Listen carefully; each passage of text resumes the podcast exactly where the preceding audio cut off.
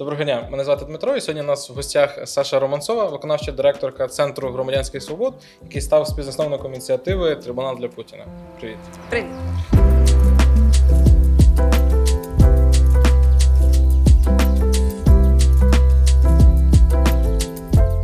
І перше питання, яке я хотів би тобі задати: що таке воєнний злочин? Да, дуже важливий от є аспект. Дуже часто люди помиляються, просто тому що військове і воєнне дуже близько один до одного слова стоять. Але дуже важливо розуміти, що військові злочини це злочини, які сталися всередині армії. Е, з порушенням власне статуту армії. Це може бути сама волка, це може бути неуставні якісь відносини, так само. А от воєнні злочини це злочини, які стаються в рамках воєнних дій, і ці злочини порушують міжнародне гуманітарне право. Повністю вони описані в такому документі, який називається Римський статут, який, на жаль, Україна поки не ратифікувала, що дуже обідно.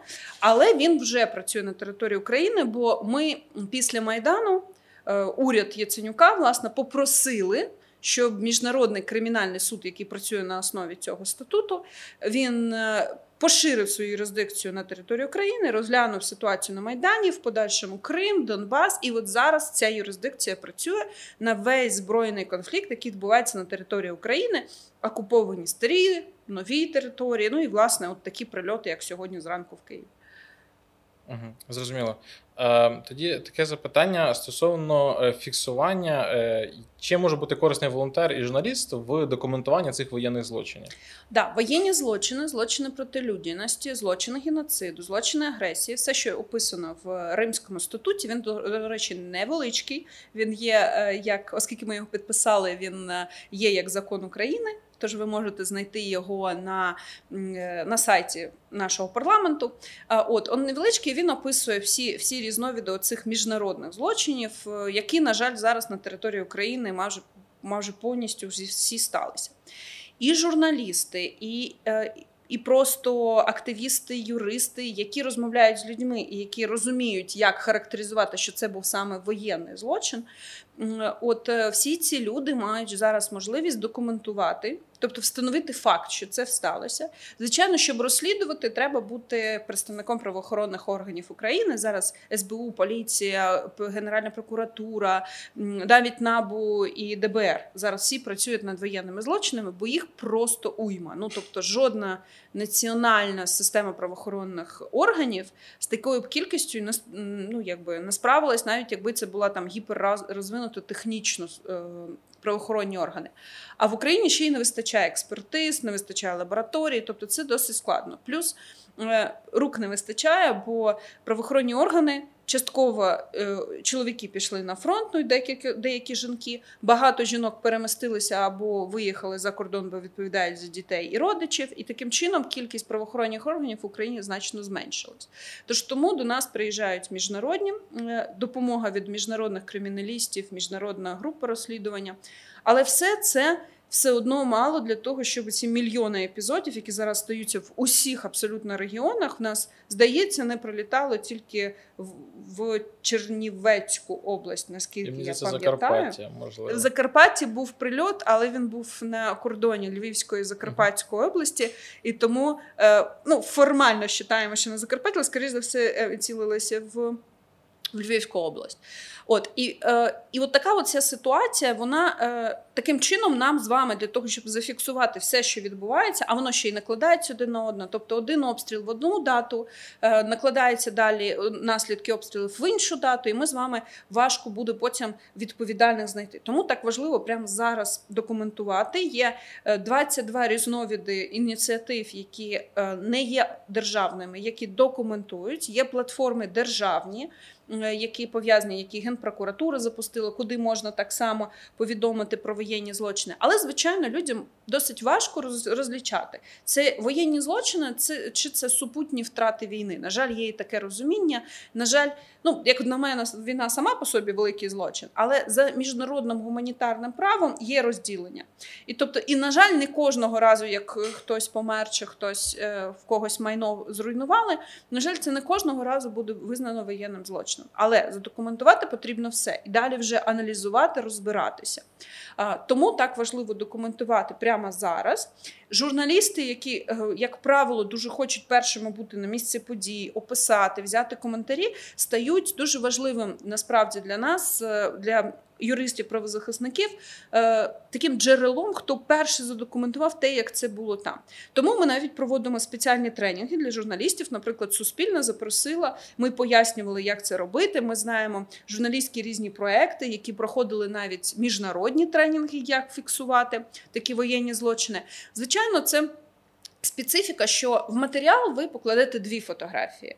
А в насправді документаторський матеріал, от навіть фі, фото, відео з місця події, це буде 228 фотографій. Це от е, цей шматок е, зброї е, дуже близько, середній формат, там орієнтування по місцевості. Тобто, все це ну не потрібно журналісту для того, щоб продемонструвати щось в статті, але точно потрібно правоохоронним органам, щоб в подальшому встановити це як факт. Правозахисники створили от нашу нашу ініціативу Трибунал для Путіна. Ми створили з метою саме зробити базу всіх епізодів. Зараз в нашій базі більше 10 тисяч епізодів по всій території України. Дуже детально ми документуємо Харків. Е, там, де є можливість працювати не тільки з відкритими джерелами, де люди щось написали, а є доступ до території в Києві центр громадянських свобод. Ми їздимо в ті місця. Зараз вони звільнені, розміновані. І тому ми їздимо в ті місця, де потенційно в відкритих джерелах ми знайшли інформацію, що були якісь. Ну, прильоти, воєнні злочини, тобто потенційно ми вважаємо або окупація. Окупація це 100% гарантія, що там були воєнні злочини. Бо дуже під час окупації дуже багато нападів на цивільних персональної атаки, е, дуже багато порушення цивільних об'єктів, які знаходяться під е, захистом. Це госпіталі, взагалі будь-які форми лікарні, навіть ваша там сільська амбулаторія, теж, якщо в неї попали, це це воєнний злочин може бути. Це школи, дитячі садочки. От прям це був взагалі системна така штука коли всюди е, ці російські солдати намагалися зайняти саме ці місця, а вони заборонені для того, щоб їх використовувати е, в воєнних цілях е, армію окупанта. Да? Це культурні релігійні споруди. В нас купа церков, молитовних домів, які які були роз, ну, розбиті Культурна, це от якщо ви пригадаєте фотографії в Ерпені будинок культури, він біля жирафу знаходиться розбитий ще. Це, звичайно, Маріупольський драмтеатр, це, звичайно, будь-які е, це музей Сковороди, це садиба Попова. Ну, Досить багато таких культурних споруд, які були розтрощені. Це потенційно теж воєнний злочин, особливо якщо ми встановимо, що це системно відбувається в різних регіонах. Тому так важлива база, в яку все складається, щоб потім ти системно проаналізував. В них явно є наказ використовувати дитячі садочки та школи. Це системний воєнний злочин. Тому так важливо, і от ми буквально в п'ятницю, наприклад, виїздили з головою управління освіти Ірпіня по всіх дитячих садочках, школах, збирали дані по е, загиблим та е, пошкодженим власне працівникам освіти.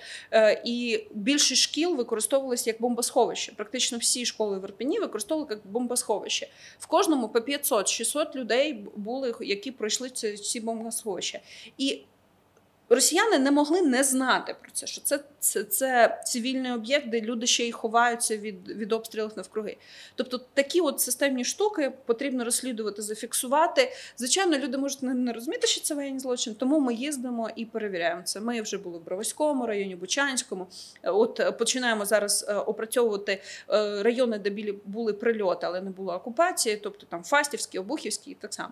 Тобто, нам важливо зафіксувати все, що є. Чим більше зараз, коли мені іноді говорять, є таке правило в міжнародних розслідуваннях, що ми маємо опитувати тих, кого ще не опитували до нас. Яким чином? Тобто тому дуже от важливо, щоб коли журналісти працюють, вони не не намагалися опитати людину на три години дуже детально. Вони могли просто уточнити, що да, тут точно є воєнний злочин. І коли ми говорили з німецьким МЗС про те, що вони теж можуть е, е, прислати сюди команду розслідувачів. Е, ну є деякі деякі проблеми з українським законодавством, бо в нас іноземцям заборонено займатися розслідуванням. Ну це питання вже більше до до наших парламентарів. Але навіть якщо німці приїдуть і вони такі, ну ми хотіли б працювати там, от з тими, значить, в Київській області, де людей ще не опитали. Я говорю, взагалі не питання. Сусіднє село. Ну тобто, в нас так багато цих цих міст про Бучу Ірпінь знає знають, бо і там дуже багато там в Бучі більше 400 людей загинуло, е, і більшість з них загинуло насильницько, тобто не, не навіть не від обстрілів, а від, е, від контакту з агресором. Тобто, от тут дуже важливий такий момент. Нас постійно питають, а чому в Бучерпіні так багато? Я кажу: ну, по-перше, ви просто от коли вони підуть з Мелітополя, коли вони підуть з Херсону, коли ми звільнимо Маріуполь, ви побачите ще більше. Але просто Буча Ірпінь це місто, тобто досить велике саме по собі, яке довгий період було в окупації. Те саме в пропорціях відбувається в селах. Просто села менші. Е, Андріївка біля Макарівки. да? Макарівське ОТГ, от Андріївка, тобто 50 людей, які е, спочатку ми вважали їх зниклими безвісті, да, далі майже в кожному в кожному дворі знаходили е, і, і згумували власне тіла. Тобто, от, от така ситуація, і коли хтось каже, ну от ми хотіли би працювати там, де не працюють інші, да взагалі не питання, просто сусіднє ОТГ. Uh-huh. І це і це от так важливо, бо зараз багато, слава Богу, е, різних документаторських проєктів, е, які бачать це. Дуже багато людей їздить, допомагає від, відбудовуватись, волонтери. Вони чують ці історії. Я дуже до всіх прошу. Євромайдан СОС це найпростіший спосіб е, попросити людину повідомити про такі історії. Якщо ви не готові самі інтерв'ювати, ми формуємо базу. Тобто, ми потім зможемо системно доказати, що це не ексес одного підрозділу російського армії. А це реально системна їх політика е, ведення воєнних дій. Це дуже важливо саме ця системі. Тож е, тож важливо, щоб це все попадало в в такі бази, от як веде е, трибунал для Путіна. От якраз хотів це уточнити, тому що ну те, що ти казала, що це системність, наприклад, там по школах, там чи по де, де там вони проживають, чи куди вони бомбляють, тому що. Я, наприклад, стикався там, зокрема, там, коли спілкувався з знайомими там по Світларській дузі, багато жителів вважають, що це ну там випадково прилетіло по школі, е, випадково кудись. Ну от, тобто, от є війна, ну така якби е, благородна війна, є лінія фронту, тільки там воюють, а це там ну якби щепки літять. На жаль, тобто, і а, вони не визнають, що це є системні накази, що це є ну там певна лінія, якої вони дотримуються.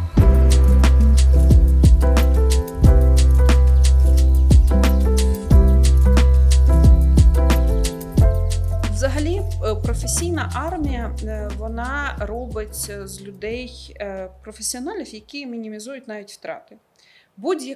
Будь-яка людина, яка вивчала історію воєнних дій взагалі в світі, знає, що не можна влаштовувати геноцид місцевого населення. Бо це все тобі потенційно потім заважає власне захоплювати цю територію, інтегрувати її. Будь-який професійний солдат він мінімізує втрати. Він він буде він буде визначати там е, особу, яка приймає рішення, і ліквідувати її, навіть якщо говорити з точки зору там вбивств. Те, що робить російська армія, це це не, не раціонально з точки зору ведення війни. Е, наприклад, та сама Андріївка, ми бачили дуже багато машин просто звичайних цивільних машин, які вони вкрали, понамальовували там своїх е, зеток, іксів е, О, і далі просто гацали.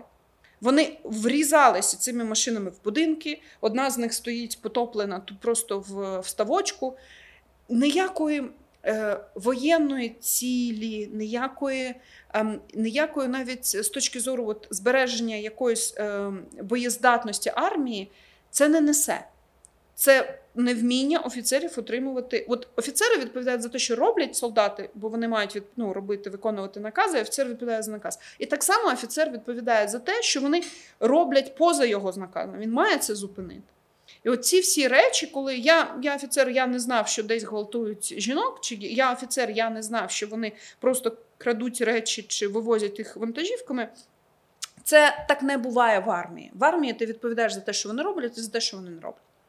І тому. Тому так важливо е, от всі ці речі зафіксувати. Ну, Нам здається, ну це війна, це, це до речі, дуже дуже велика міфологія з радянських часів за законами воєнного времени і далі все, що завгодно.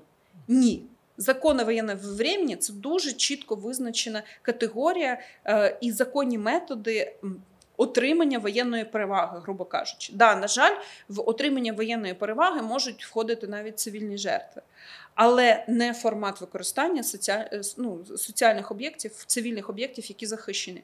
Велика димерка. Пожежна машина, пожежна машина, старенька. Ну, тобто це Камазик. Старенький Камазик з цистерної водички. Е, частина прямо всередині села ДНС розстріляли частину, забрали машину, спалили. В чому сенс? Ну тобто ніяким чином це не допомагає воєнній перевазі російської армії. Це просто заважає людям в селі мати пожежну машину, якою швидко можна відреагувати, якщо спалахнула е, якась цивільна будівля.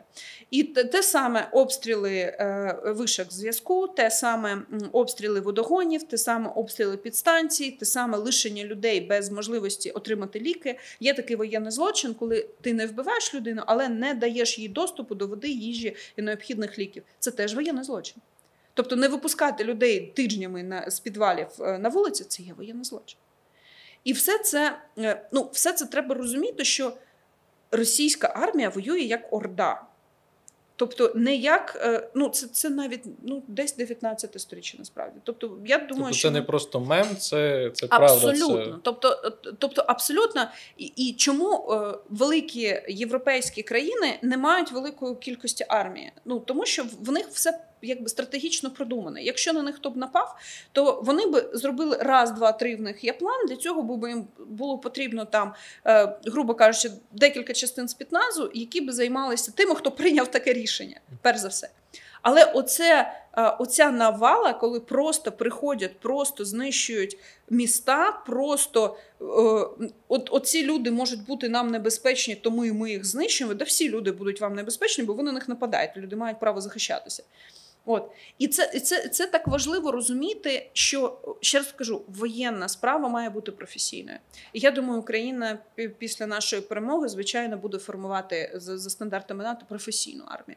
І ми бачимо герої Азовсталю, які готувалися всі вісім років саме за стандартами НАТО. Наскільки вони були успішні? Я дуже сподіваюся, ми їх побачимо тут. і Вони зможуть детально розказати, що з їх тренувань спрацювало. Бо виживати на мінімуми. Тої поставки, яка в них була, і так успішно, так довго захищати Азовсталь і цивільних, які там знаходились, це можна тільки тому, що вони були професіонали за рівнем стандартів НАТО.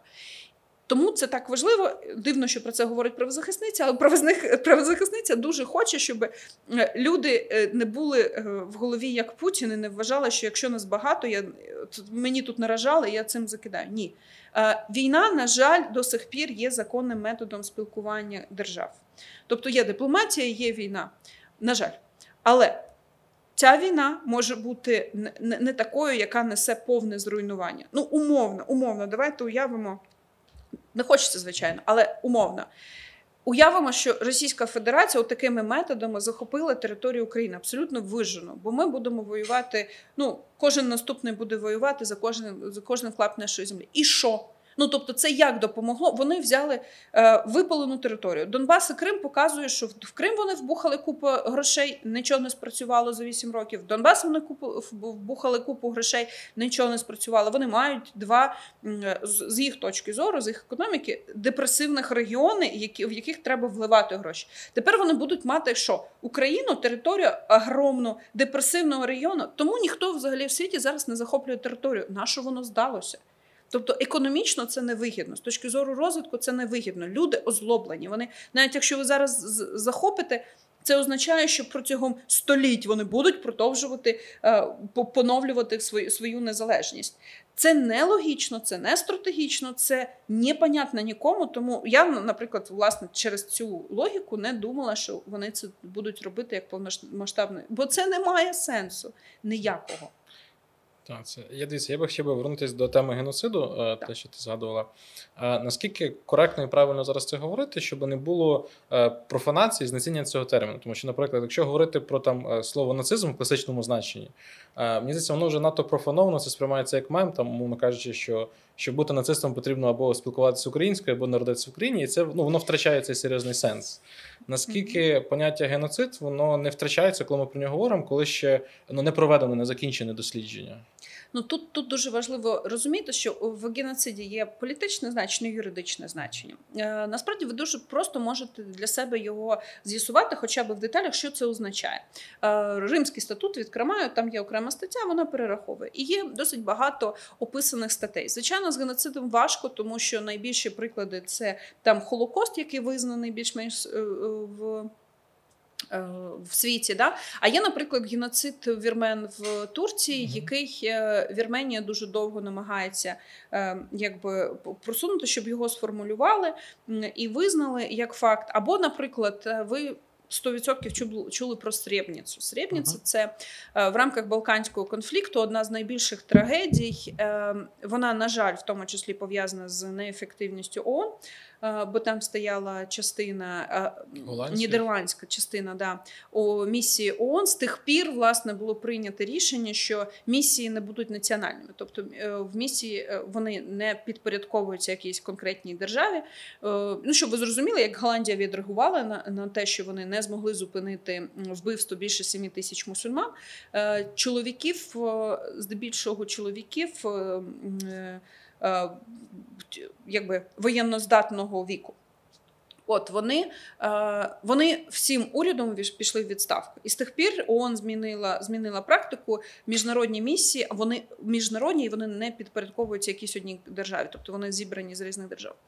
Е, так, от, якщо ми повернемося до Сребніці, то от там от геноцид було визнано по відношенню до групи чоловіки віку, який придатний до армії.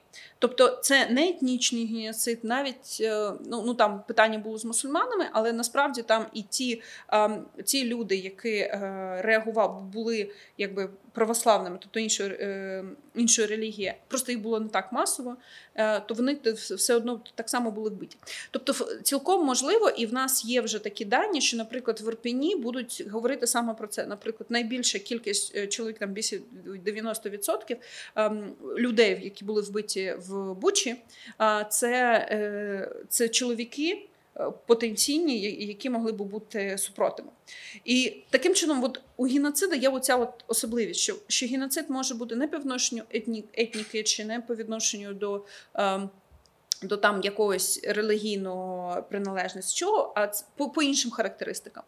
І тому так важливо зараз це досліджувати. Тепер про те, що ми зазвичай говоримо, мають елементи геноциду, бо вони вже більш-менш доведені. Тож е, журналістам дуже, по-перше, дуже раджу журналістам взагалі не намагатися щось кваліфікувати. Бо навіть професійні, е, от е, там правозахисники, які по 8 років займаються темою гуманітарного права, ми говоримо потенційний воєнний злочин, вирогідний е, злочин проти людяності, тому що в кінці кінців цю це означення має надати суд. З геноцидом ще складніше в кінці кінців це має бути міжнародний суд або рішення ООНівської структури, бо тут можуть бути елементи геноциду. Тобто, це цілком можливо. Потенційно там е, є ознаки геноциду, є елементи геноциду. Прочитати про нього більше з юридичної точки зору, як мінімум, почніть з Римського статуту, з статті, яка описує, бо там є, наприклад. От момент, те, що вони нападали саме системно на пологові будинки, або е, момент, що ну от дуже важливий є елемент е, жінок взагалі в війні, бо в жінок в жінок є якби гендерно обтяжуючи, грубо кажучи, навантаження у війни. Наприклад, більшість жінок е, в нас в Україні працює в підтримуючих професіях. Тобто, та сама, наприклад, я розповідала про геріатричний пансіонат повністю 10 людей стафу, ну тобто команди, це були жінки. Те, те саме зараз жінки е, прив'язані, вони відповідають за дітей, вони виїхали в е, в Європу. Більше жінок, які є професіоналами, які генерували фінансові потіки. Так само зараз прив'язані виключно для своєї до своєї функції е, старшої людини, яка менеджерує свою сім'ю.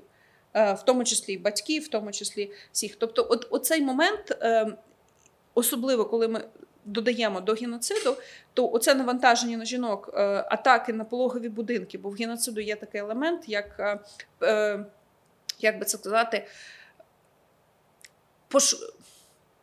перепони перепони до в мене просто тільки англійські юридичні терміни були. А перепони до народженості якоїсь групи, а в даному випадку пологові будинки це от це ми, українці, групи. Тобто напад на наші пологові будинки, на наші госпіталі, на наші ем, е, місця, де жінки отримують підтримку в момент народження, да, теж можуть бути елементами геноциду, якщо ми доказуємо, що це системно. От тому це так важливо. Тож е, пропоную більше використовувати тобто елементи і характеристики геноциду, і доведеться розбиратися. Ми не мали 30 30 років своєї незалежності, не мали досвіду. Е, якби участі з нашого боку в якихось воєнних кампаніях. Ми мали мали ці вісім років, де ми нас заставили. Ми створили е, департамент в Генеральній прокуратурі, який розбирається з міжнародним гуманітарним правом. На жаль, Україна до сих пір не прийняла парламент. Там була довга історія 2659 Це закон, який ми підготували правозахисники для того, щоб Україна мала можливість на національному рівні повноцінно юридично оцінювати воєнні злочини, злочини проти людяності, злочини геноциду і злочини агресії. У нас немає в кримінальному кодексі. Всі, всі, всі справи, там тисячі справ, які зараз відкриває прокуратура, здебільшого вона відкриває по одному пункту в кримінальному нашому кодексі, який дозволяє через цей пункт використовувати міжнародні різні конвенції, які ми підписали. Більшість прокурорів судді не мають практики е, таких визначень і не мають ну не вміють детально розбиратися в законодавстві міжнародних конвенцій. Це дуже окрема така вузька категорія правників, яка готувалася в Україні, здебільшого між е, в КІМО і в Ярослава Мудрого е, в університетах. Тобто, це величезна проблема, що, що в нас немає цих визначень в нашому кримінальному кодексі, з якими спокійно би могли користуватися наші прокурори і наші судді.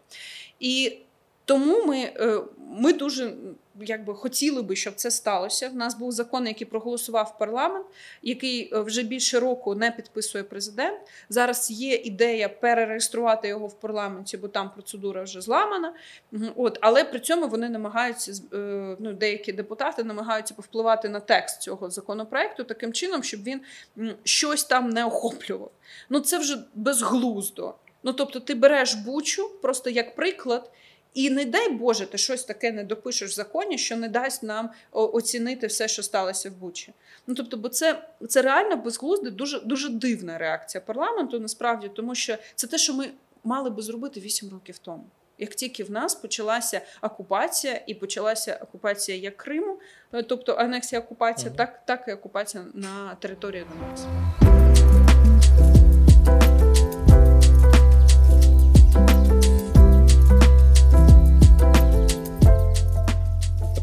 Стосовно фіксації цих воєнних злочинів, як можуть е, це робити волонтери, тому що ну, журналістами зрозуміло, тут є певна. Певний вишкіл, підготовка, певне розуміння якихось етичних правил. А як з волонтерами робити, щоб це не було як, умовно кажучи, там закупівля турнікетів, коли купляють дешеві турнікети, і потім ось так. як не не створювати, умовно кажучи, спам для правозахисників? Е, Правозахисники розберуться. Справа в тому, що е, ми почали з 25 лютого. Прямо почали. Ми відновили Євромайдан СОС. Е, це ініціатива, яку ми е, свого часу почали в 2013 році, 30 листопада, ем, в на Майдані для підтримки Майдану. Це була гаряча лінія, яка згодом за три місяці перетворилася на основну інформаційну лінію Євромайдану, і ми прийняли більше 16 тисяч звернень. Потім ми, звичайно, Євромайдан СОС трошки він зменшився і там концентрувався на справах майдану які ми е, моніторили, відслідковували. Але зараз ми відновили його повністю саме як волонтерський рух. І от одна з частин цього волонтерського руху е, навчає, як просто брати інтерв'ю, яким чином е, за простою методологією, яка не заважає далі розслідувати, взяти інтерв'ю, щоб визначити, чи то, що бачила людина, юристи далі визначають, чи це є елементом воєнного злочину, злочину протлюдності, геноциду чи злочину агресії. Волонтерам не потрібно робити такий глибинний юридичний аналіз. Тобто є інструкція. Є питання, опитувальник. Е, ми взагалі дуже просимо волонтерів почати з того, що вони, е, якщо самі хоч щось бачили з того, що сталося під час війни, самі це зробили для себе. Тобто взяли і відповіли на цей опитувальник. Далі вони надсилають це відео. Це відео так само зберігається в базі, де воно аналізується.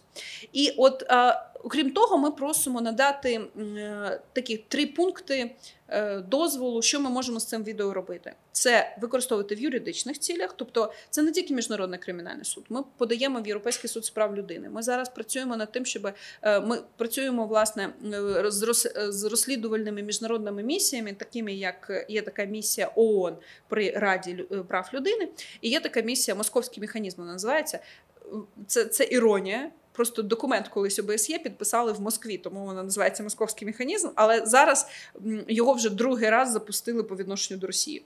От е, тому зараз він теж працює. Ми подаємо туди е, перший раз в березні. Він працював. Ми подали більше 50 аркушів переліку от воєнних злочинів. Цей вони видали звіт.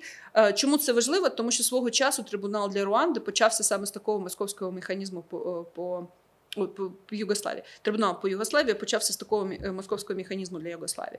От тому ми ми користуємося цим механізмом, щоб рано чи пізно почався повноцінний широкомасштабний е, трибунал проти російської агресії.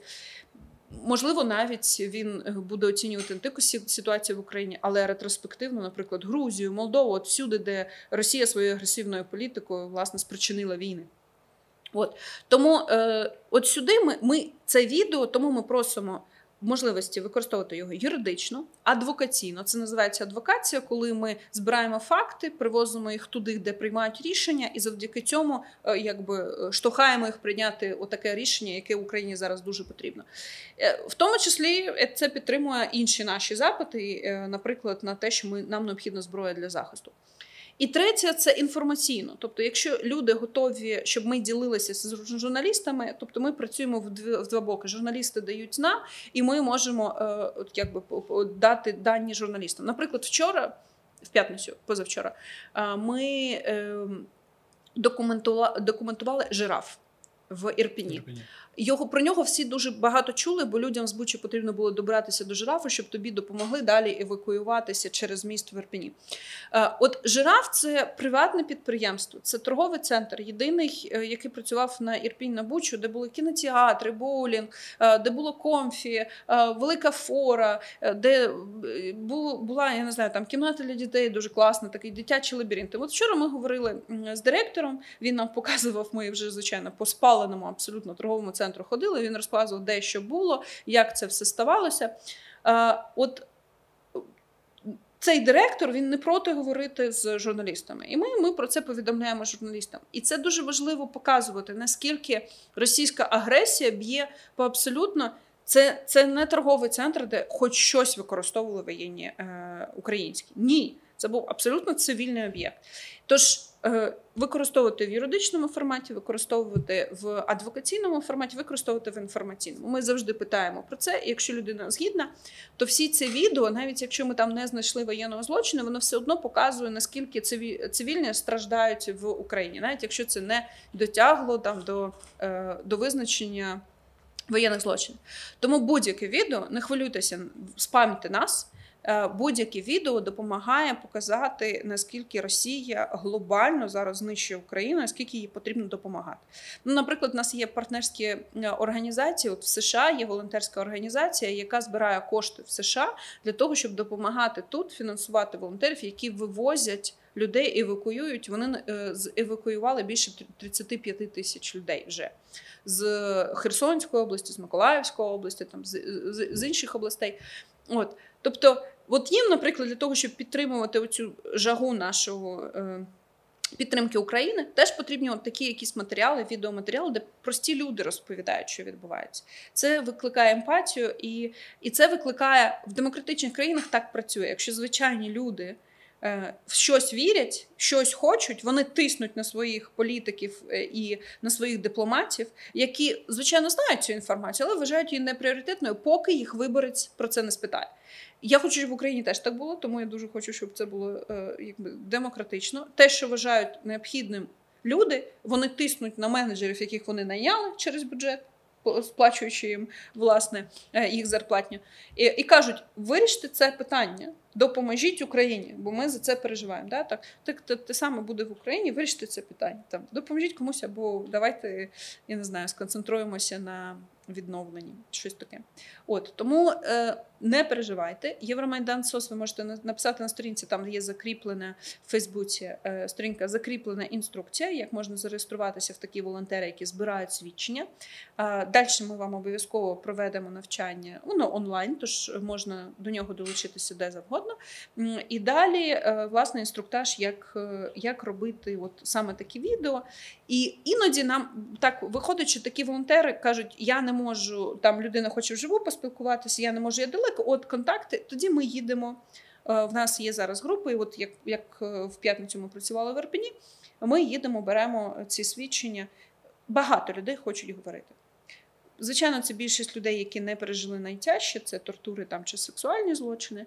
Але е, бо для говорити з такими людьми треба окрема підготовка. Ми навіть коли такі доходять до нас такі справи, ми спочатку перевіряємо, чи в людини є психологічна підтримка, чи вона пройшла медичний огляд і підтримку. А тільки після цього, чи людина взагалі хоче, наприклад, там на камеру говорити, більшість ні. Це дуже важкі випадки. А всі інші випадки люди готові говорити, готові пояснювати. Дуже часто, навіть після того, як загинули близькі, е, люди готові, тому що вони вважають це важливим елементом е, пам'яті про них. І, і якщо це відео допоможе посадити тих, хто їх вбив, то це важливо. Ну, Дякую. Е, хотів би тоді ще звернути питання, тому що ми багато говоримо про військових російських про колаборантів, як регулюється їхнє, тому що, ну, мовно кажучи, дуже багато, коли ти спілкуєшся з людьми з окупованих чи звільнених місць і сіл, вони кажуть, що там буквально там день-два, і вже там росіяни знають, там хто там воював, хто в родині там атовці, громадські дічі і так далі. Чи поширюється на них е, е, там це законодавство стосовно військових злочинів? Частіше за все, це законодавство національне має бути, тому власне ведеться. Взагалі, е, колаборація це непогане слово. Е, е, у нас просто воно має історичний шлейф з радянського союзу. Це в, в, в інтерпретації радянського союзу є тільки три якби такі ролі на війні: ти або герой. Да? Різно, Різновід герою, ти герой воєнний чи герой партизанський. Да? А, Ти або жертва, це здебільшого ті, ті, хто померли. А, Тому, наприклад, не можна було повертатися з полону і бути жертвою. Або колаборант. Тобто будь-який формат. Якщо ти не не, не бився і не помер, або не помер просто так, то ти колаборант. Ну, Це це неправда, нелогічно і, звичайно, в. Радянському Союзі це використовувалося для того, щоб далі проводити репресії. Тобто купа людей, які побували, ну страждали в е, в таборах е, в концентраційних е, там в Європі, наприклад, да, потім потім страждали в таборах в Радянському Союзі. Взагалі, щоб щоб ви орієнтувалися, більше 90 мільйонів людей загинуло в, в Другій світовій війні. Так, от в таборах радянського союзу за 70 років його існування загинуло 60 мільйонів. Ну тобто, це і там, і там це не не, не праволюдське, не гуманне ставлення абсолютно. Тому е, тут в Україні ми маємо це відрефлексувати нарешті, бо дуже часто люди продовжують використовувати цю кальку от з радянських часів. Ну, війна це так, от як нам тоді розповідали після Другої світової, як нас навчали після Другої світової. Ні. Тобто радянські солдати, які гвалтують жінок в Європі, особливо в Німеччині, це не герої. Навіть якщо вони до того звільнили який-небудь Брянськ. Тобто, тому тут дуже важлива оцінка йде по діях. Якщо є людина, яка дала е, інформацію про людей, які в подальшому через це там Російська Федерація отримала якусь воєнну перевагу чи постраждали цивільні, ця людина має, має на національному рівні бути засуджена. Звичайно, з доказом. Це важливо, тому що в радянському союзі вистачило просто вистачало просто пальчиком ткнути сказати, що він колаборант, да, чи кримські татари, як вони називали, народ колаборанти. Хто чотирьохмісячні діти, яких ви відправили в Центральну Азію? Ну тобто, це дуже дуже важливий аспект. Відповідальність завжди індивідуальна. Як і російських солдат, саме тому ми намагаємося е, знайти докази конкретно щодо конкретної людини, так і по відношенню до колаборантів. Але якщо твої дії до цього призвели, то на національному рівні має бути законодавство, яке описує, як твої дії е, власне да, переслідуються по українському закону. І далі такі люди мають е, отримати оцінку. Взагалі, міжнародний кримінальний суд працює, як правило, з великою рибою, тобто з президентами, з генералами, з найбільш одіозними польовими командирами. Вони не мають ані сил, ні бюджету, ні можливості е, там дати оцінку всьому, що сталося на території, де була війна. Тому нам потрібно на території України. В рамках нашого законодавства, е, коли ми говоримо трибунал, ми маємо на увазі, що це не один суд десь в ООН. Ні, це суд, який має гібридну форму структуру тут на території України. А коли ми переможемо Росію і там якась кількість людей буде мати свою країну, я сподіваюся, що і в них буде суд проти тих, хто власне все це вчиняв. От е, і от ця от гібридна структура всередині України це не може бути наші суди. Наші суди нам потрібні для наших справ. А це, скоріше за все, буде міксоване таке з представництвом іноземців. І от чому? Тому що виключно українські рішення сприймаються завжди, що вони не об'єктивні. Тому з присутністю, от є законодавство, згідно цього законодавства, прийняте рішення, отак от оцінені люди, які допомагали. Той, хто розмінував Чингар, той, хто е, поїхав, кинувши свої позиції, свою відповідальність, тобто люди, які займали позиції, тим більше які необхідні під час війни, там СБУ, там ще щось. Ну тобто, тобто ті приклади, які у нас є, але вони мають розглядатися. Це не має бути просто агульний, е, знаєте, суд лінча. Угу. Це має бути правосуддя. Це означає, що людина мала можливість пояснити, чому які були. Може, може так сталося, може у нього троє дітей було в е, в цьому в е, hostages, е, захоплені yeah. да, були захоплені, і тому він мусив мусив там дати якусь інформацію. Тобто є суд. І бажано, щоб це був суд представницький, так щоб люди звичайні могли бути там, які дають цьому оцінку. А навіть якщо ми говоримо в якийсь момент там про амністію, бо коли велика велика кількість людей порушує якийсь закон, то неможливо всіх просто посадити. У вас більше сидіти буде, ніж е, змінити. Але е, визначають там тоді якісь статті, які там амністуються. Да? Там, наприклад, якщо тебе заставляли в твоєму будинку жили, і ти, ти змушений був, я не знаю, там ремонтувати техніку російських ем, російських е, окупантів, то гіпотетично в тебе може бути там там амністований. От оці ті, хто амністовані, але перед тим як амністувати, ми маємо зафіксувати цей е, цей факт. Тобто має бути спочатку визнання, що да, там колаборував, але ступінь колаборації була не така, що надавала значну перевагу, чи в людини були причини, чому вона вона так робила, да, тому він амністується. Чому так важливо? Не можна просто затирати пам'ять. Не можна просто сказати, а тепер давайте про все забудемо. Бо ми тоді втрачаємо дуже велику, е, великий масів інформації для аналізу і вироблення стратегії, як такого більше не допускати. Тобто, наприклад, багато сільських старост не мали жодного уявлення, а як правильно вони мають реагувати на те, що з одного боку в них свої діти. Вони мають чи можуть вони виїжджати, чи не можуть, чи вони мають е, відправити сім'ю і лишатися на місці. От у нас не було такої стратегії. Тобто в людей не було навіть десь в запилених, е, знаєте, нікому не цікавих підручниках, бо ніколи цього не ставалося, але навіть там вони не могли цього знайти. От, власне, якраз в мене питання, тому що, наприклад, починаю спілкуючись там. Наприклад, випадок, коли вчительок е, зібрали з там підолом автомата і змусили готувати їсти там е, окупантам, в яких ну там були діти, які не могли не встигли втікти. От відповідно, і от якраз от питання запитували: чи вважається це колаборація, чи вони там будуть ув'язані, чи ні, тому що ну. Е, Кожен е, з одної сторони, з того, що я особисто чув, що вони хочуть визволення, але з іншої сторони вони боються цього суду лінча, тому що є ті, кого вже починають скувати. Що от ви там колаборували? Да, оце, оце на жаль, така така система, яка в нашій е, традиції трошки середньовічна, тобто цькувати взагалі в цілому. У нас е, Ну, це це на жаль, да. це це радянський, е, радянська традиція. Пусть е, е, пусть тебе догонять, як це позор від колектива. Ну ні, насправді так не можна, тому що законодавство існує саме для того, щоб ми з вами домовлялися в цивілізований спосіб, що ми вважаємо. Е, соціально небезпечним в подальшому, тому ми це там не штрафом, просто, наприклад, е, переслідуємо, а там присутністю в тюрмі, там обмеженням права на пересування, е, на розвиток взагалі своєї життя і так далі.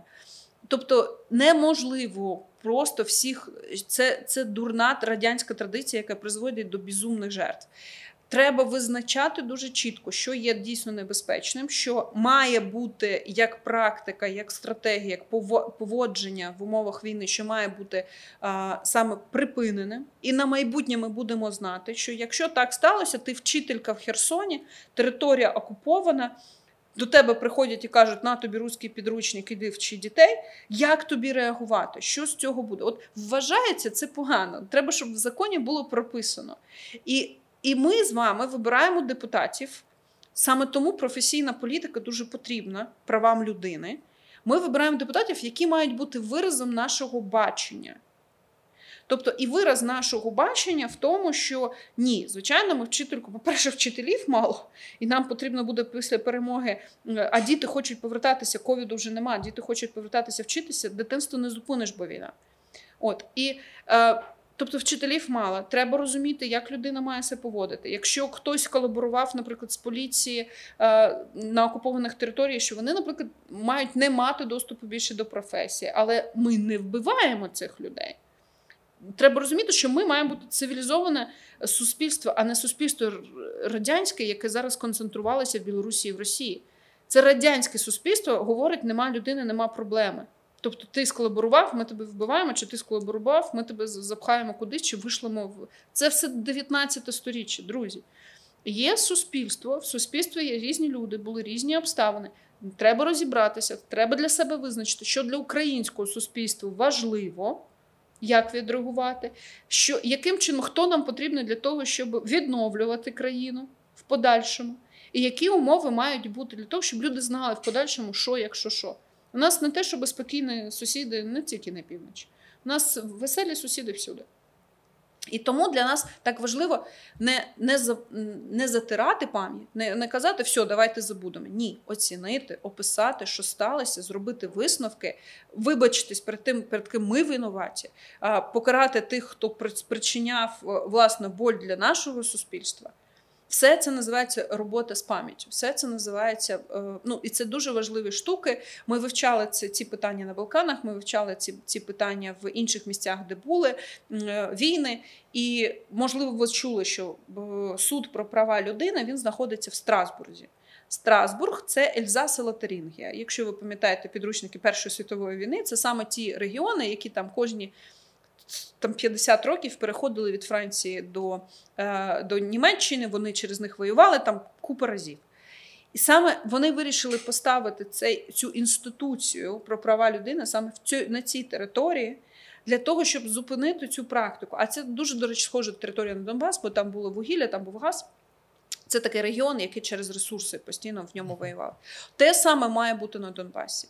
От е, гібридний трибунал по е, по ситуації по агресії Російської Федерації має бути в Маріуполі. Звичайно, під контрольним Україні Маріуполя, на всяк випадок уточнюю.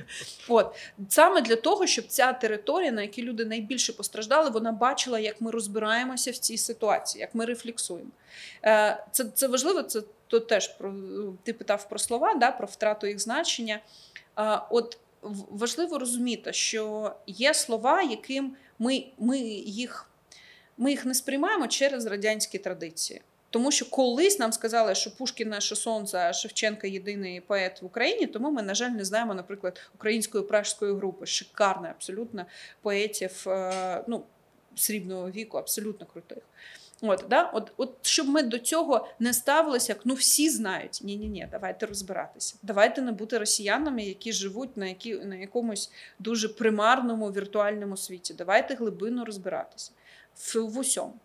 І в тому числі в розумінні колаборації, і в тому числі в наслідках того, що ми хочемо. Ми можемо зараз сердитися і казати, що всі люди, які думають не так, як я, якого всі люди, якого немає татуювання, не знаю, там з українським грибом, мають виїхати з України. Це теж їх земля. На жаль, і Янукович колись був обраний з він не з Марсу прилетів, да, з населення України. Тож нам треба зрозуміти, чому таке явище могло статися.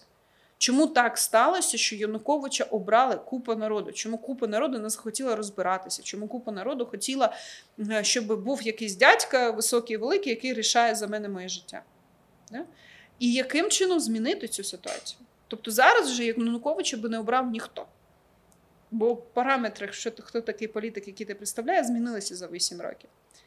В нас купа нових людей в політиці. Ми не дуже полюбляємо це, бо не можемо там якимось чином прогнозувати, але насправді це та та сфера, в якій може зародитися професійні політики, на які е, йдуть в політику, розказувати, що це брудна справа і будуть цим займатися, для того, щоб захищати свої бізнес-інтереси. Ми все це пережили. Ми пережили алергію на політику, яку Радянський Союз створив. Політика це те, що ми творимо кожного дня. Дійсно, кожен українець має таку е, таку державу, яку організував. Якщо ви ніколи не організовували свою державу, от таку ви й маєте. Тому це так важливо відповідати. Тож, коли ви кажете про колаборантів, і ви кажете всіх їх там на гіляку чи щось таке, подумайте, будь ласка, що це буде значити для країни, скільки таких людей, скільки ці люди пов'язані своїми сім'ями, скільки вони податків будуть сплачувати в нову економіку України. Так само. Тобто, ви маєте мати це державницьке бачення, бо ми з вами організовуємо свою країну. Ми делегуємо, щоб не кожного ранку придумати конституцію по новій, бо ми зайняті. Да? Ми делегуємо це через механізм е, саме депутатів, і тому депутати мають якісні тому е, бути. Тому ми маємо бачити, як це відбулося. Прозорий процес. Тому ми маємо бачити, як, як знаєте, як. Вінозну систему, як наші гроші рухаються. В держави немає інших грошей, крім наших. Це правда. І от ми маємо з вами бачити, як ми заплатили податки, куди, як, за якими рішеннями ці гроші розподілилися в соціальні сервіси, на які ми заплатили, в тому числі на суди. Коли людина подає в суд, е, колись так сталося, на мене напали в Києві. Е, Я подала заяву, ну я здала того, хто нападник, я здала поліції. Але питання в тому, що я оцінюю, що одне засідання по, по цій людині, яка ну з маргінального такого суспільного прошарку, яка там просиділа три дні в тюрмі, я розумію, що одну мою заяву буде оброблятися обробляти людей, бо я знаю ці дані на 15 тисяч гривень. Я не хочу витрачати на нього ще 15 тисяч гривень моїх податків. І тому я потім забрала, забрала цю заяву, і ця людина поїхала назад в Жовклу, Львівську область. Але я, ну от тому що я запарилась, і я, я поговорила, я, я попросила в поліції поговорити з ним, з'ясувати, хто він, що. Да? От, от таке ставлення має бути в нас до, до держави. Я зараз не про те, що я приклад, про те, що розбирайтеся в процесах. Подумайте, скільки ваших грошей піде на те, щоб зацькувати всіх, е, всіх колаборантів. Тобто, і так. Можливо, ці люди принесли збитки. Да? Подумайте, як їх не збільшувати. Подумайте про те, як в майбутньому працювати державі. Подумайте про те, що у нас багато не рефлексовано.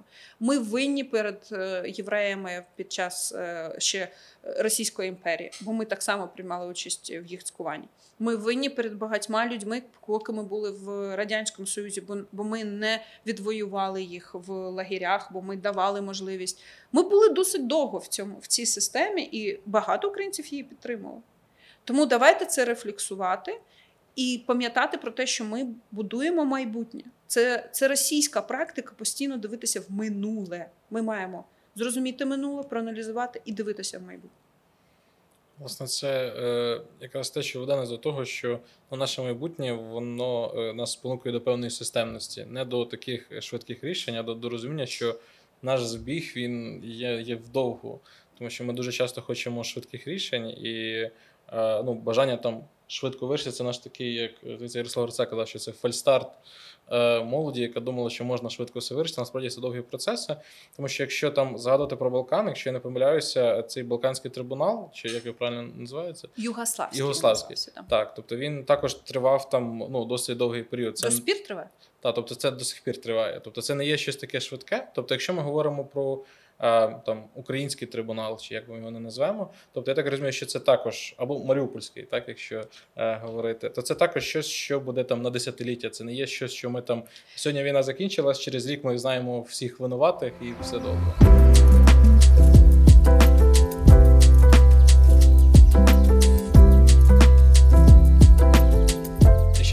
Питання: е, чи не мав ти трошки більше таке комплексніше розказати про ваш цей проект Трибунал для Путіна? Е, Що це таке, для чого і яка кінцева ціль? Отже, це глобальна ініціатива, яка е, об'єднала три великі правозахисні організації. Одна з них ну, взагалі спілка, тож ще більше організацій. Це Центр громадянських свобод, Харківська правозахисна група і УГСПЛ. Ми займаємося документуванням воєнних злочинів 2014 року. Проходили спеціальне навчання для цього. І е, наша організація, наприклад, е, в подальшому буде концентруватися на те, щоб результати цього документування донести до міжнародних структур. От я вже розповідала про московський механізм, про структури ООН, Європейський суд з прав людини, і звичайно ЄС, де зараз багато рішень приймається щодо, щодо нас, в залежності від цього. І що це означає? Ми вирішили, оскільки в нас є практика, є можливість. е, Ми не просто волонтери, ми збираємо велику базу потенційних кейсів, які. Звичайно, мають пройти через нашу прокуратуру, і серед яких можуть можуть знайти матеріали для себе міжнародний кримінальний суд. Зараз в цій базі більше 10 тисяч епізодів по всій Україні. В кожному регіоні України в нас є своя партнерська організація, яка цим займається. От, наприклад, сьогодні зранку в Києві були влучення ракетні. Зараз 26 червня, да? і 26 червня були влучення ракетні в Київ. Відповідно, зранку в мене вже сидить людина, яка записує в базу цей кейс. Вона вписує дату, визначаємо адресу. Так само це не публічна база. З нею працюють перш за все правозахисники, але Ця база дає нам можливість показати системні е, воєнні злочини. Тобто, от ми, наприклад, люди, які загинули, е, з от е, ви чули 100% про, про кейси, коли люди з зав'язаними руками були застріляні. Так?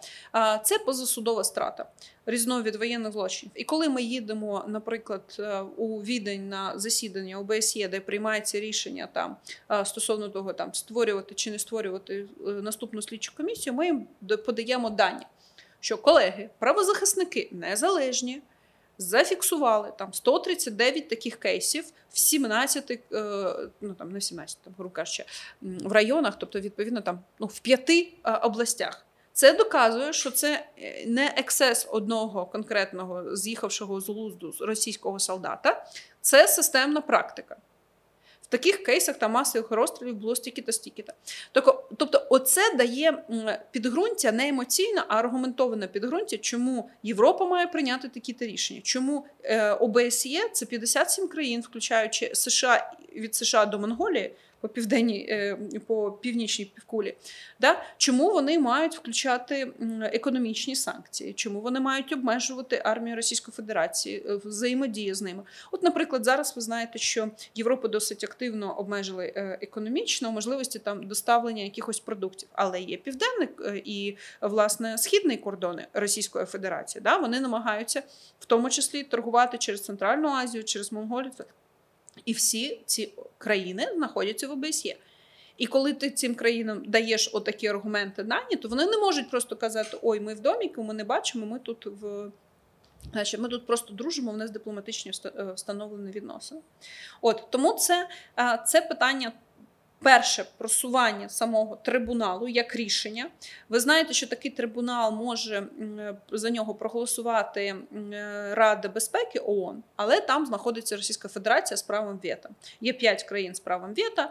Російська Федерація зайняла пози... Е, власне місце Радянського Союзу. Але от щоб це право вето можна було подолати, це має бути Генеральна асамблея ООН, який входить там близько 200 країн, тобто всі країни, кожна країна в світі, яка входить в ООН, має там голос. І там є е, латинські е, країни, там є країни Африки, там є країни Азії, в яких дуже багато взагалі ноль інформації про ситуацію в Україні. Ну е, Російська пропаганда активно там старається вже працювати. Ви бачили, скоріш за все, фотографії там людей в Африці з триколорами. Тобто, наша задача, от, трибунал для Путіна, окрім того, що це зафіксовані кейси, з якими ми працюємо юридично, тобто вони далі описуються, ці кейси підбираються найважкіші щоб описати це юридично і використати юридичні механізми, ми ще їх збираємо для того, щоб використати як адвокацію, як показати тим самим не знаю, в Бразилії показати, що це антиколоніальна війна, дуже знайома їм, що це таке. А не як Російська Федерація намагається там штовхати наратив, що чубляться дві європейські білі країни, і вам до того не має бути взагалі нічого. І далі Росія з Бразилією встановлює якісь торгові відносини. Да? Тобто, от все це світ стає на, насправді дуже маленьким. Global Village. Да, тобто, ми з вами ми з вами зараз потребуємо встановлення контакту з усіма світами. Україна досить часто ну не, не піклувалася взагалі про те, що відбувається десь навкруги. І зараз ми відчуваємо, що якби ми були відкритою повноцінною країною для всіх, якби в нас були встановлені контакти з Африкою, з Латинською Америкою, з Азією, Росії б не було місця, де б вона вважала, що що ми тут віртуально всіх всім пояснимо, що Україна нацисти і її треба знищити. взагалі це частина Росії. Вони просто тимчасово були окремі. От тому Україні доведеться це наверстувати, але це в майбутньому насправді дуже класні перспективи і економічного і культурного обміну. І бо Україна класне місце для інтеграції всього нового як досвіду. Ми е, ми класне перехрестя, де всю нашу історію створювалися нові речі з міксу культур, з міксу е, технологій з усього. І ми можемо бути цим центром. Україна в майбутньому це місце, звідки будуть винаходи, талановиті люди, звідки будуть нові стилі, музика. Мистецтво, тому що ми це вміємо. Ми ми вміємо міксувати, ми вміємо це видавати.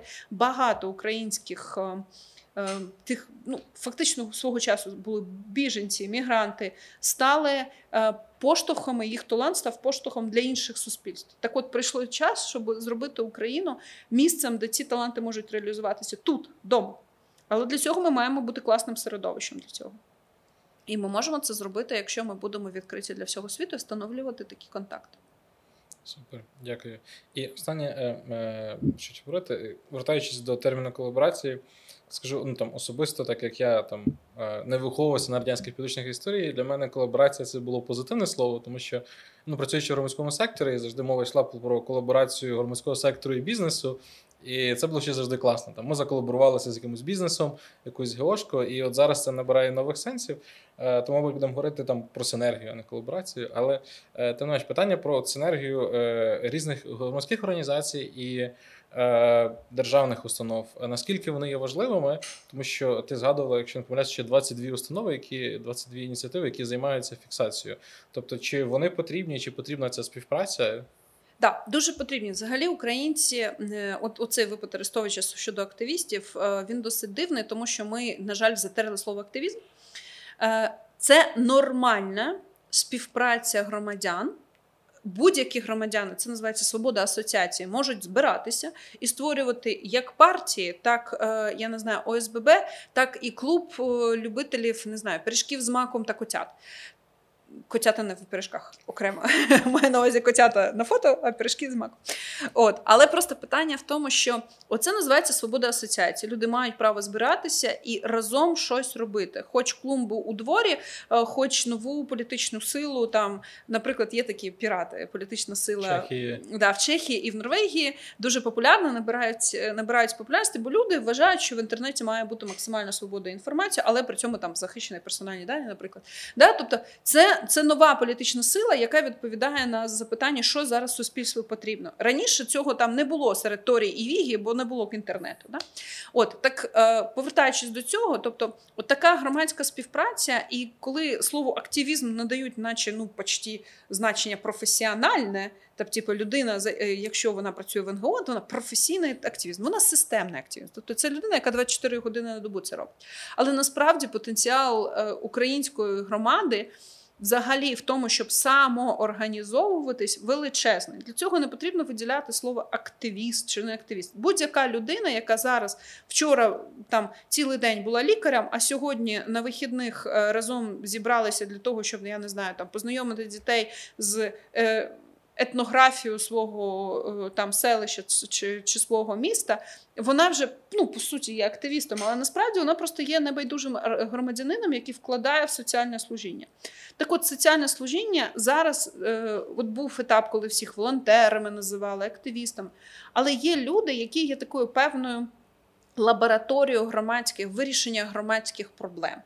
Е, є чотири основні сектори, які необхідні в кожному суспільстві. Один такий сектор це звичайно держава, бо вона робить рамку, вона захищає нас на кордонах, і е, вона дає нам, е, от, наприклад, судочинство. Да?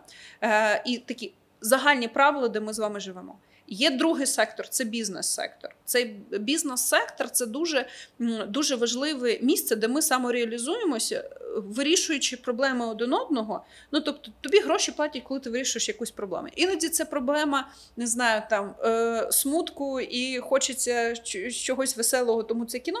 А іноді це проблема вирішити, не знаю, створити мікрочіпи для того, щоб простіше було е, роботам пилісосам по дому їздити. Е, це все бізнес. І бізнес теж дуже важливий. От Оце соціальна штука, коли Радянський Союз дуже вдовбував нам в голову, що багаті погані. Е, коли це чесний спосіб накопичити, коли у фінансових відносинах ти багатієш, це нормально. Ти, як правило, е, витрачаєш ці гроші, ти даєш людям робочу силу і так само. Тому е, оця можливість розбагатіти людині, яка бачить, от, от як це зробити, це, це фінансовий сектор. Він має бути. Він звичайно має бути під державним рамочкою, щоб люди не заробляли незаконно там. Е, наживаючись на інших людях. Але якщо ці правила використовувати, то це класне місце, де Україна може бути суперефективною, бо ми любимо самореалізовуватися в матеріальному. Українці класні менеджери е, всього матеріального. Це от прям одна з національних суперсил. Третій сектор це якраз громадські організації чи будь-які такі асоціації. Йому тому часто ви чуєте третій сектор. Це, Це про це. Це оці місця, де ми з вами швидше, ніж велика держава, бачимо якісь соціальні проблеми. І от соціальні проблеми е, дуже часто бувають довгі. Тобто так буває, що, от, ну, наприклад, ми бачимо, що є діти без опіки батьків, і є там Є така стратегія збирати їх всіх в одному будинку і тримати, поки вони не стануть дорослими, і наче після цього вони мають бути ок, бо про себе вміють піклуватись. І ми бачимо проблему, що діти не соціалізуються, вони мають дуже багато там психологічних проблем для того, щоб далі стати самостійними. І вони, врешті-решт, просто е, поповнюють нере... тих людей, які не можуть реалізуватися ані в державному секторі, ані в бізнес-секторі. І є, е, І є дуже така потужна, класна ідей е, людей в громадському секторі, да, які кажуть, так, ми бачимо, що, скоріш за все, стратегія має бути іншою. Але ми не можемо державі сказати, ей, держава, порішай. Ні, ми спробуємо ці. Ми придумаємо якийсь, наприклад, е, патронаж, да, коли доросла людина працює з такою дитиною, при тому, що ну, от вона з нею спілкується, вона пояснює її життя, пояснює, як працюють соціальні відносини так само. А коли це з'ясовується, що ця модель класна, її можна вже інтегрувати в державу. Те саме ми бачимо. Повернись живим. Да, Чотири байрактари за за, за, скільки, за скільки ми там назбирали? Фонд за три чотири да, фонд притули. Е, тобто е, ми бачимо, що пряме фінансування ми самі себе якби податком обкладаємо, бо ми віримо в цих людей, що вони е, реально реалізують, реально притули точно купять чотири байрактари, і наші хлопці, які багато з яких наші друзі, наші родичі, наші кохані які там знаходяться, і хлопці, і дівчата, і наші захисники, захисниці, вони отримують те, що їм потрібно для того, щоб не захищати. Ми віримо в те, що це реалізується, і це відбувається через. Громадський сектор, тому що з державним сектором нам такої поки довіри нема, бо вона не така прозора, як цей громадський центр. Е, І от, от так відбувається. Тобто, коли є проблема, яка держава, вона трошки не повертка, і це нормально. Вона має бути стабільною, вона має інтегрувати практики, які. Е, Якби які перевірені певним століттям, мають певну гарантію, так само. А державний, е, от е, громадський сектор він значно жвавіший, він швидше реагує, а далі може формувати ту модель, яка далі може бути підтримана е, підтримана державою. Чому, наприклад, традиційно в демократичних країнах, де ще раз знову повторюю, політик політик вираз певної групи і вираз певної моделі, як має себе вести держава, чому там частіше за все політики проходять через громадський сектор? Тобто, спочатку людина доказує, що вона може вирішити якусь маленьку проблему чи на меншій території, а далі вона зростає, зростає, зростає і показує, що вона класний менеджер на рівні держави. От громадський сектор це з громадського сектору це нормально. Правозахисники є трошки таким окремим е, окремим місцем в громадському секторі, бо задача правозахисників нагадувати державі, що окрім її придуманої рамки, є ще рамка міжнародного права, право прав людини. Що да, вам звичайно може здаватися, що це класно. Я не знаю, там вигнати всіх ромів з території України, і у нас тут все просто заблищить і не буде там чогось. А ми нагадуємо, що це а порушує міжнародне право прав людини. Це називається депортація, власне, да. А Б, це не є гуманним і не є індивідуально відповідальним. Тобто кожна людина, якою б національністю вона не була, має відповідати за порушення закону, а не за те, що вона народилася з якоюсь етнічною, е, ну якби якимось етнічною в якійсь етнічній групі. От тому третій сектор такий. Четвертий сектор це як ви думаєте, хто? Правозахисні армії. Що? Що таке правозахисна армія? Це Ой, цікаво. Правозахисні, тобто це поліція і армія. Ні, ні, поліція, армія це перший Держ... сектор, ага, це держава, і тому вони єдині, хто мають право на насилля, законне насилля відповідно до законів. Ні, це церква, релігія. Та ні, це ЗМІ. Церква і релігія, до речі, церква і релігія, до речі, відноситься до третього сектора. Це асоціація, це право людей на на самореалізацію в гурточку вірити те, що вони хочуть. Це журналісти, це медіа. Жодне демократичне суспільство не може існувати без медіа. Ми отрим... ми маємо отримувати 360 градусів інформацію. Я я прям от реально в мене все нормально з геометрією, прям 360, прям як сфера. Ми маємо отримувати інформацію для того, щоб приймати рішення. Тільки е, чесна, критична робота журналістів, які кожну ситуацію показують з усіх боків, дає людям інформацію для того, щоб прийняти рішення виїжджати зараз в Швейцарію чи ні, і ще два покоління бути там е, ну, біженцями, тому що ну так, так інтегрується. До нас теж, коли хтось приїжджає з Афганістану, він ще два покоління не сприймається як свій. Да? Чи лишатися тут і реалізувати свій потенціал, навіть якщо за це за нього треба боротися. Тому е, от премія Гангадзе це премія за журналістику тут в Україні. І я би сказала, від журналістів зараз більшість людей залежить прямо в питаннях життя та смерті. І тому так важливо займатися свободною, критичною, класною журналістикою, а не шоу-бізнесом, який іноді називають новинами. Тобто, коли під замовлення, коли не показують 360 градусів, показують тільки один кут. Е, тому так розвинулася і є цей запит. Тому так розвивається власне альтернативна різна журналістика невеликими редакціями, а youtube канали, підкасти і все інше. Добре, дуже дякую. З нами була Саша Ромцова, і ми говорили про права людини.